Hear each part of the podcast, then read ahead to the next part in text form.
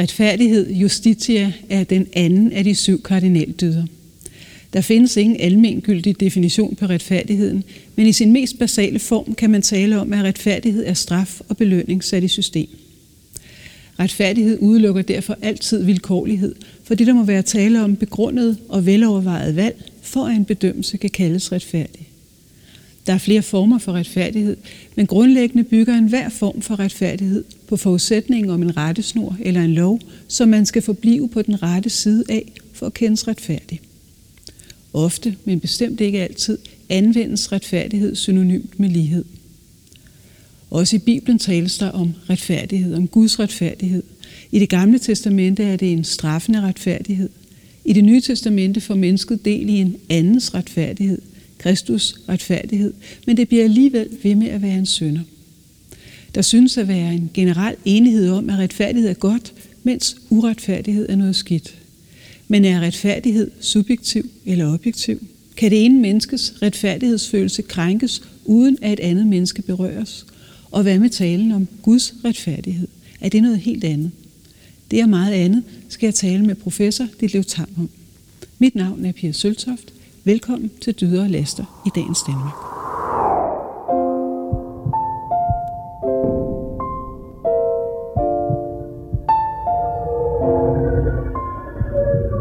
Vi er alle sammen det samme over for Gud, og det er ikke afgørende, hvad det er, vi har gjort. Og det er ikke noget, vi arbejder os til. Det handler om, at Guds retfærdighed, den er en ufortjent retfærdighed mm. i forhold til menneskene.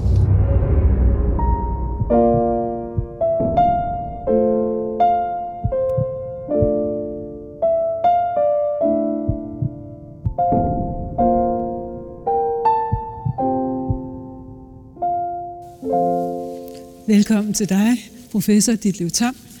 Vi to vi skal snakke om dyder og laster øh, i dagens Danmark her i Christianskirke. Ja.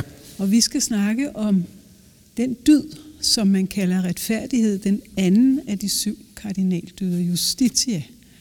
Den ved du, tror jeg, en hel masse om. Du siger, at du ikke ved så meget, men alligevel vil jeg spørge dig, hvad er retfærdighed? Ja, det er jo et godt spørgsmål, og det er jo noget, man har tænkt over og diskuteret igennem århundreder, hvad retfærdighed er, uden at kunne finde et endegyldigt svar. Og det er jo noget det, der gør retfærdigheden til noget, der er spændende, fordi vi har ikke et fuldgyldigt svar, men vi kan prøve at nærme sig. Og det har man gjort i filosofi, det har man gjort i teologi, og det har man gjort i juraen gennem mm. århundreder. Man kan måske sige som en indledning, at på en eller anden måde er retfærdighed lidt en overklasse dyd, i den forstand, at det, den er knyttet til, at man har en magt, hvor man kan udøve noget, der er retfærdigt. Mm. Det betyder ikke, at der ikke også er en retfærdighed i dagligdagen, men umiddelbart, hvis man spørger mig, og med mit sådan historiske syn på den, vil jeg jo sige, at det karakteristiske for retfærdigheden, det er, at det er en del af juraen, som juraen egentlig aldrig har fået styr på, mm. hvad er, som det, man har forskellige definitioner af. Og så bliver det på et tidspunkt, og i Danmark kan vi jo næsten sætte år på det, så bliver det jo i årene, altså i, øh, i 15, 16, 1700 årene, bliver det jo nærmest øh, den målestok, som man har, og det, som en hersker ønsker at leve op til, mm. og som fører også til, at mange herskere, måske i Danmark er hovedeksemplet en konge som Christian den 4., vil være en retfærdig monark, og derfor sidder han i månedsvis i virkeligheden bogstaveligt talt, og er med til at afsige domme. Mm. Og der kommer ligesom de to, synes jeg, aspekter af det ind. Det er noget meget, meget konkret mm-hmm. om enkelte tilfælde, og det er noget alment, om man er retfærdig eller ej, i forhold til, om man udøver en konkret retfærdighed. Mm. Så retfærdighed forudsætter en form for lov, eller en form for rettesnor, som man skal blive på den rette side. Altså Justitia, øh, gudinden der, der står ved vægten.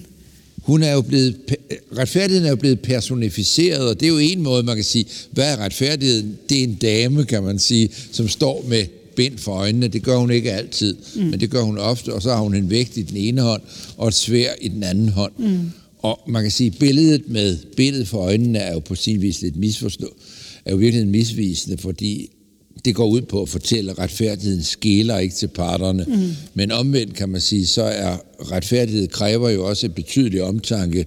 Og man skal ja, også man helst meget nøjeregnende, faktisk. Man skal helst kunne se, hvad det er, man egentlig mm. gør, ja. når man udøver retfærdighed. Så det er jo et, et dobbelt billede. Men der har vi jo netop, i det billede har vi jo kompleksiteten i mm. retfærdighed. For hvad er det egentlig? Ja. Og så er det jo lidt sjovt, hvis man nu ser på det fra et juridisk synspunkt, for man kan sige, at i det studium, som har været mit, og det jeg formidler, som er juraen, så har retfærdigheden jo haft en meget omskiftelig tilværelse fra at være noget, man begyndte med, hvis vi for eksempel tager romerretten og den måde romerretten er overleveret på, som er et stort værk fra 500-årene, som blev til under kejser Justinian i Byzans, Corpus Juris Civilis, så begynder man med om ret og retfærdighed. Mm. Det jure et justitia, det er det, der man begynder. Ja. Og en meget berømt definition er jo også den, at retfærdigheden, siger en romersk jurist fra det 3. århundrede, det er den konstante vilje til mm. at ville give enhver, hvad der er hans. Mm. Jus suum tribuere, hedder det på latin. Og det er indgået på mange måder sådan som en grundforestilling om det. Det er noget med at sørge for, at man får det, som andre skal have. Altså noget formelt, men noget ikke formelt. noget, vi kan sige, hvad er det så? Det er jo så det næste spørgsmål. Ja, men man kan sige, hvis man går endnu længere tilbage, helt tilbage til Aristoteles, ja. som, som det, er jo, at det er ham, der gør det i hvert fald. Det er en af dyderne øh, hos ja. ham. Og, og han skældner jo meget vist, øh, tænker jeg, imellem forskellige former for retfærdighed. Og det har jo været helt afgørende også for den, den juridiske forståelse, at Aristoteles har grundlæggende to former for retfærdighed. Mm. Der er den såkaldte kommutative retfærdighed med et fint ord. Den går ud på, at der skal være det samme på begge sider af lighedstegnet. Arimetisk retfærdighed kalder man det også. Altså alle skal have det samme. Ja. Altså grundlæggende ideen Og det er det, der ligger lighed, under lighed for loven også. Ligheden, ikke? Mm. lighedsideen. Og så er der den anden, der siger, at det nu også retfærdigt, at alle mm. får det samme? Fordi hvis nu nogen gør en lidt større indsats, mm. kunne man så ikke også inden for retfærdighedsrammer mm. honorere det? Og det har Aristoteles jo også tænkt på, mm. og derfor har han det begreb, der hedder den distributive Præcis, retfærdighed, ja. som går ud på, at man skal give enhver, hvad der er hans mm. igen, men sådan er det lidt forskelligt, hvad man skal have, fordi det ikke nødvendigvis er det samme, man føler ud fra en lighedsmålstok. Ja, han har det her fine billede med, hvis man spiser sammen, og den ene ved bordet er bryder, ja. øh, og alle vi andre bare har et helt almindeligt borgerligt ja. job, øh, som jurister eller præster. Ja så vil bryderen skulle have mere at spise ja. øh, end de andre. Vi kender det jo i vores dagligdag, mm. hvis man er sammen med min kone, der ikke spiser eller drikker så meget, som jeg gør, mm. så opstår det jo allerede, ja, ja. så mm. jeg har behov for lidt mere. Mm. Og sådan vil det jo være. Ikke? Altså mm. i hvilket omfang tilfredsstiller man inden for, mm. inden for rammerne af retfærdighed, at der er forskellige behov. Mm. Og det er jo så, kan man sige, det er jo så den, en socialistisk form for retfærdighed. Den sige. hedder at yde efter evne og nyde efter mm. behov. Mm. Det er jo også en retfærdighedsmålstok. Ja, men den vil alligevel krænke nogens retfærdighedsfølelse. Ja. Hvorfor det? Det, det vil den jo gøre, fordi man siger, at og, og det er jo den der gamle vidtighed, når vi så har delt alting, og du har brugt din halvdel, og, og, og hvad gør vi så? Så deler vi en gang mm. til. Ikke? Altså det er den, hvor man siger, og det er jo, der kan man sige, der kommer vi ind i den retfærdighed, som så bliver den liberalistiske retfærdighed, og som måske øh, først og fremmest Adam Smith står for, og ja. ideen om the wealth of nations, at det, der skaber den største retfærdighed, er at give det liberale samfund, og give folk mulighed for at yde efter det, de kan, og også nyde, sådan som de selv har gjort en indsats. Og det er det, der skaber væksten i et samfund, mm. og det er virkelig den mest retfærdige måde at gøre det på, at man lægger så få begrænsninger som muligt, men at det i virkeligheden bliver til gavn også for dem, der yder mindre, at man lader dem, der yder mest, få lov til mm. at have den, øh, de frie rammer. Det er, det er helt grundlaget for den kapitalistiske marked. Det er den kapitalistiske form for, for retfærdighed, som øh, går ud på, at det til syvende og sidst, som jo ikke bare er kapitalisme, der går ud på, det skal man så lige sige, mm. at det går ikke bare ud på, at man skal fodre, fodre sine egne lommer. Den går, det er jo en, en velfærdsmodel, mm. som går ud på, at der bliver flest til alle, hvis man lader dem, der har mest behov for at udfolde sig, få lov til at gøre det. Mm. Ja, det kan man selvfølgelig sige, men man kan jo også se den distributive, distributive retfærdighed som en form for en anden måde at bygge samfundet op på. Ja. Øh, Rawls for eksempel øh, gør det i sin, øh, i sin teori. Kunne du forestille dig, at man, øh, man brugte ham i dag? Det synes jeg sådan set, man gør. Synes du det? Altså, jeg synes faktisk, det danske samfund, hvis man skal være helt ærlig, Ja. så synes jeg, at det danske samfund er jo et samfund, hvor vi bygger på en meget høj grad af lighed mm. og tilstræber det, og vi har en velfærdsstat, som tilstræber lighed. Men samtidig accepterer vi jo meget stærke, synes jeg, kapitalistiske elementer, der gør, at øh, altså, har jo en diskussion for øjeblikket om lønninger til folk, ja, mm. til direktører i erhvervslivet og andet. Altså, så kan man diskutere det, men de får altså nogle gange de lønninger. Altså, det er jo faktisk sådan, at mm. vi har et samfund, som både skaber en betydelig grad af lighed, men også i meget høj grad tillader, at man kan gå ud over disse rammer, og at man også delvis beundrer disse rammer, som øh, de mennesker, som går ud over rammerne, og som er med til at skabe velfærd. På den måde synes jeg, altså jeg hører til dem, der synes, at det danske samfund er et meget velindrettet samfund, mm. fordi vi i virkeligheden gør begge dele. Vi Men- både, ja. Vil du mene, det er et retfærdigt samfund? Vil du, vil du kalde det danske samfund et retfærdigt samfund? Grundlæggende vil jeg sige ja, ikke? Mm. Altså uden at vide, for nu har vi jo ikke defineret, hvad retfærdighed er. Nej. Og det kan vi Det heller var det, ikke. du skulle gøre jo. Men det skulle jeg gøre, men hvis jeg vil sige et samfund, hvor, hvor man sikrer, at øh, der ikke er nogen, der lider nød. Mm. Og den form for, det synes jeg er en grundlag for et retfærdigt. Det er ubehageligt at tænke sig at leve eller et retfærdigt samfund, hvor, hvor mennesker ikke får ikke har mulighed for det, men hvor man både i virkeligheden sikrer, at øh, de mennesker, der ikke har noget, er på et rimeligt niveau, og samtidig heller ikke stikker dem, som vi har behov for, og som øh, er nødvendige for, at samfundet kan fungere i deres udfoldelsesmuligheder. Så synes jeg egentlig, at vi er kommet meget langt i det her samfund mm. med at, at, at, finde den, med at finde den balance. For lige at vende tilbage til juraen, altså der, er- der, er- der er det her spørgsmål om, er jura altid retfærdigt? Nej, det kan man ikke sige. Der er jo sådan en, en vittighed eller en historie, som øh, går ud på en, øh, så vidt jeg husker, tager den udgangspunkt i, det er en faderskab, det er en sag om øh, forældremyndighed, og en far, der ikke får tilkendt forældremyndighed, spørger dommeren, synes de virkelig, her dommer, at det her var en retfærdig afgørelse, og dommeren svarer, det er ikke min opgave at udøve retfærdighed, det er min opgave at, at, at, at afsige en dom mm. efter, hvordan dansk ret er. Mm. Altså det, på den måde er retfærdighed ikke set fra et juridisk synspunkt en, en målstok. Nej. Altså det, det, har jo, det er jo en gammel diskussion i juraen. Altså juraen består jo, altså er jo domme, og juraen er lovgivning og andet, og det tilstræber at finde nogle løsninger.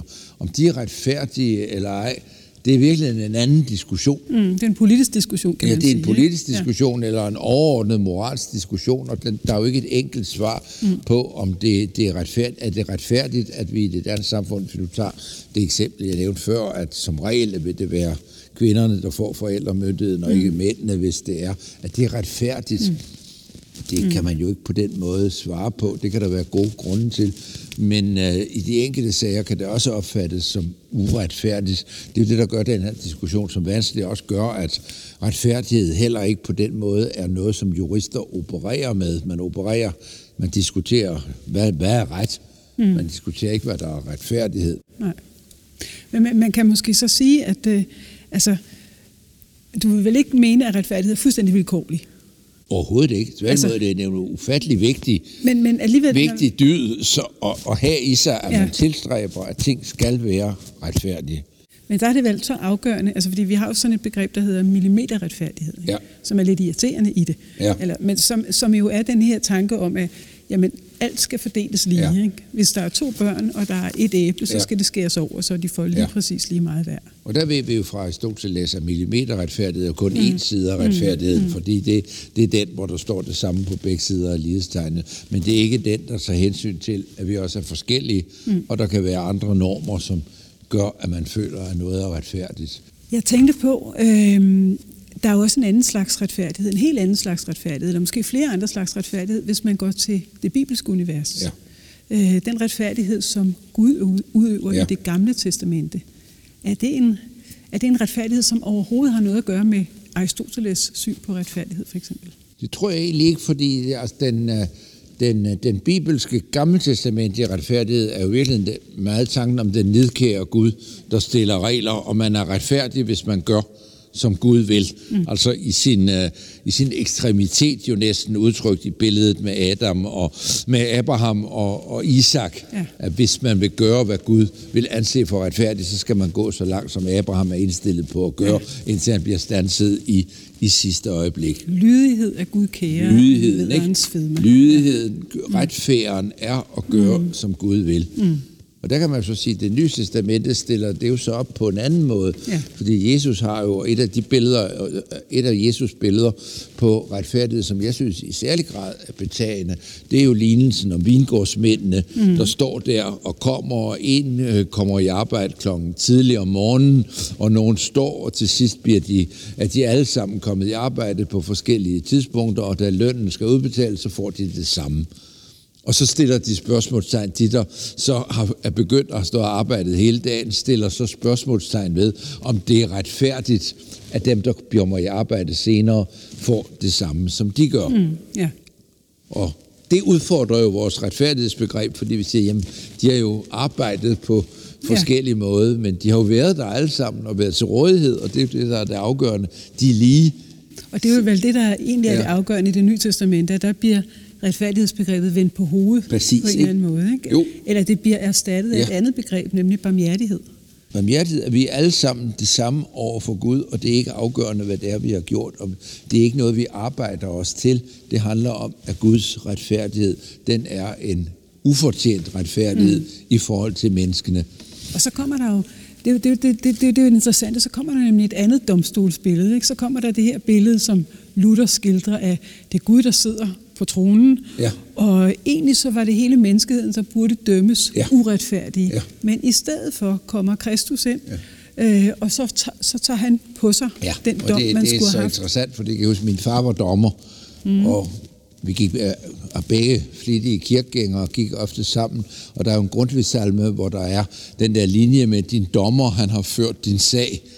Og det signerede min far, der var dommer, mm. fordi en dommer skulle jo ikke føre sin sag. Nej, og, men mm. ideen er jo selvfølgelig, at det er lige præcis det, som kristendommen er, at den, der skulle dømme der dømmer der ikke, men fører din sag, så du undgår den dom, som du retfærdigvis skulle have, men som du undslipper på grund af barmhjertigheden. Ja, eller en fremmed retfærdighed, justitia En anden ikke? form for altså. retfærdighed, som er en, den form for retfærdighed, som i virkeligheden går ud på, at vi ikke tillægger dig dine sønder. Mm. Fordi det... nogen har hævet op det, der ville være retfærdigt, nemlig at du blev straffet, eller man konstaterede, mm. at du var en sønder, det er blevet ophævet for dig. Så man, så man får det der mærkelige begreb, at man er både sønder og retfærdig. Præcis, så der kommer ind simul, peccator og salvator. Ja. Ikke? Altså, så er man netop begge dele, ja. fordi det er det, den kristne men det er sjovt nok, altså flere af dem, jeg har talt med, både om dyder og laster, de har nævnt en lignelse fra, øh, fra det nye testamente. Du, du nævner den om, øh, om vingårdsbønderne, som, som får det samme. Altså, de her lignelser, de vil jo netop beskrive en anden måde at være i verden på, om man så må sige. Ja. Altså, en anden måde, øh, man kan se retfærdigheden på. Kunne man forestille sig et samfund bygget op på barmhjertighed frem for retfærdighed? Det kunne man jo sådan set, øh, det kunne man jo sådan set godt, men det karakteristiske for, altså efter mine begreber for, for kristendommen, det er jo, at den kommer ind med et budskab, der strider imod vores naturlige måde at bygge mm. samfundet op på. Og det er derfor, vi fascineres af det. Mm. Og det er der frelsen som grundidé kommer ind, at den tager os ud af det samfund, vi ellers ville bygge op.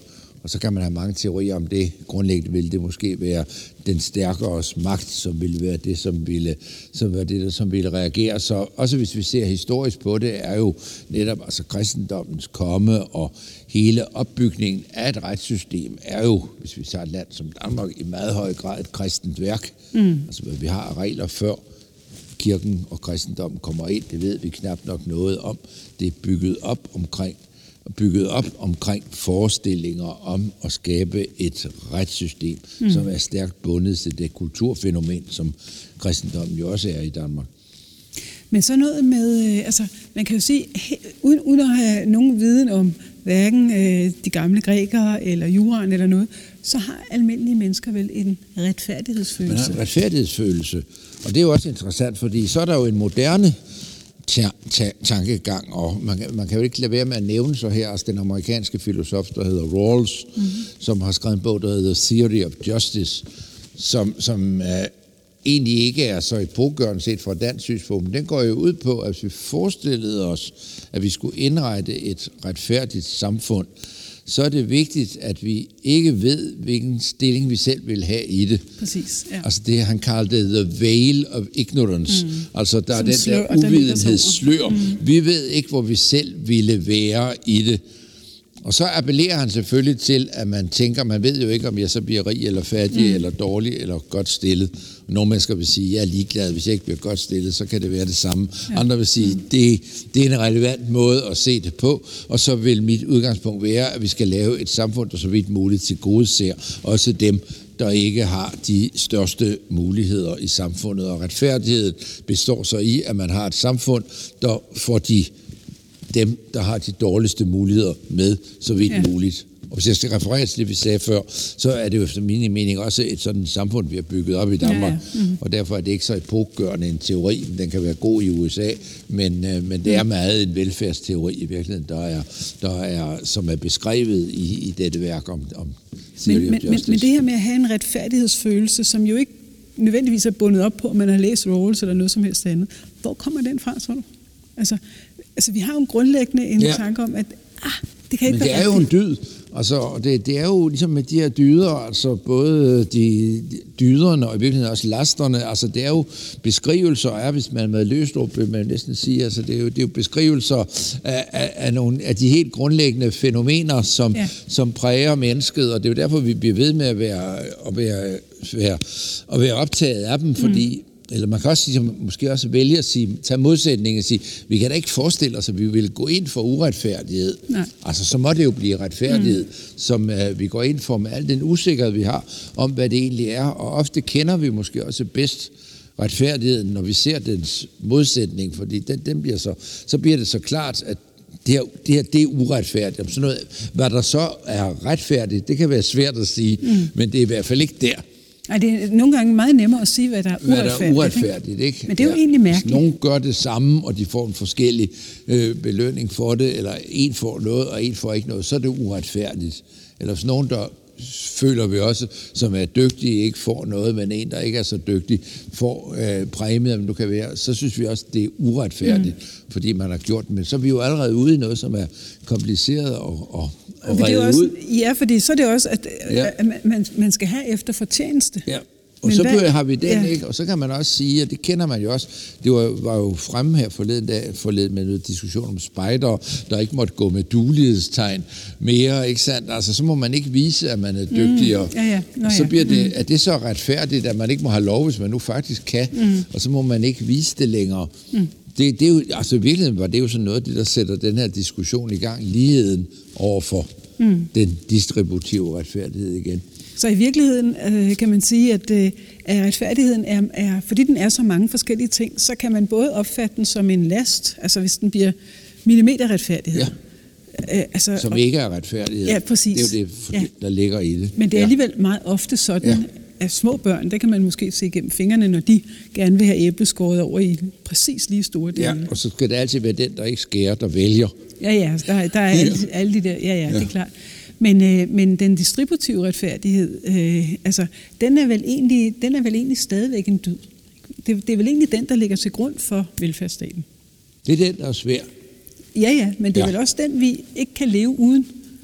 Vi kan jo ikke leve i et samfund, eller man kan jo sige, altså nu begynder man jo at komme ind så spørgsmål altså over en eller anden form for kommunistisk samfund over for vores mm. form for socialisme, fordi jeg betragter jo det danske samfund som måske eller måske også de andre nordiske samfund, som dem, der i, i virkeligheden i, i den højeste grad har realiseret det, vi kan kalde socialismens idé om, at man både nyder efter evne, øh, nyder efter behov, yder efter evne, mm. og der er sat en fornuftig ramme omkring den måde, det kan komme på, der både hindrer de største excesser, men samtidig også sikrer udvidelse, sikrer udviklingsmulighederne, mm. og så derved kommer det distributive. Hvis man gør en indsats, så får man også valuta og får noget ud af at gøre den. Ja. Og gør man ikke nogen, så får man også lov til at, til at komme med. Og det tror jeg også er en af grunden til for eksempel et land som Kina, at, man, at der er så stor interesse for de nordiske lande. Det er, mm. hvis man er nogenlunde klog og, og har den form for tankegang, så kan man godt se, synes jeg, at, at vi er meget langt ja. på det punkt. Så den distributive retfærdighed, altså der, hvor man får ja. efter evne eller efter ja. behov, eller hvad skal man sige, ja. Det vil, du, det vil du mene, det er stadigvæk en dyd, og måske en dyd, som... Det. Øh, mener jeg er en helt nødvendig dyd, og et samfund kan ikke leve uden det. Altså Aristoteles var klog, mm. og hans beskrivelse af de to former for retfærdighed mm. er relevant, og der er en grund til, at man også ser det op gennem hele middelalderen. Tager man til Siena og går ind i rådhuset der, hvor, hvor maleren Ambrogio Lorenzetti har, har malet retfærdigheden, så ser man netop de der to former. Altså, de hører simpelthen hjemme som et dele af, hvad han kalder den gode stat. Ja. Der hører det hjemme, at man kan finde balancen mellem de to former for retfærdighed. Det tror jeg, jeg vil lade blive det sidste ord. Tusind tak for samtalen, professor Diløtar. Tak fordi I fulgte med i dyder og laster i dagens Danmark her fra Christianskirke.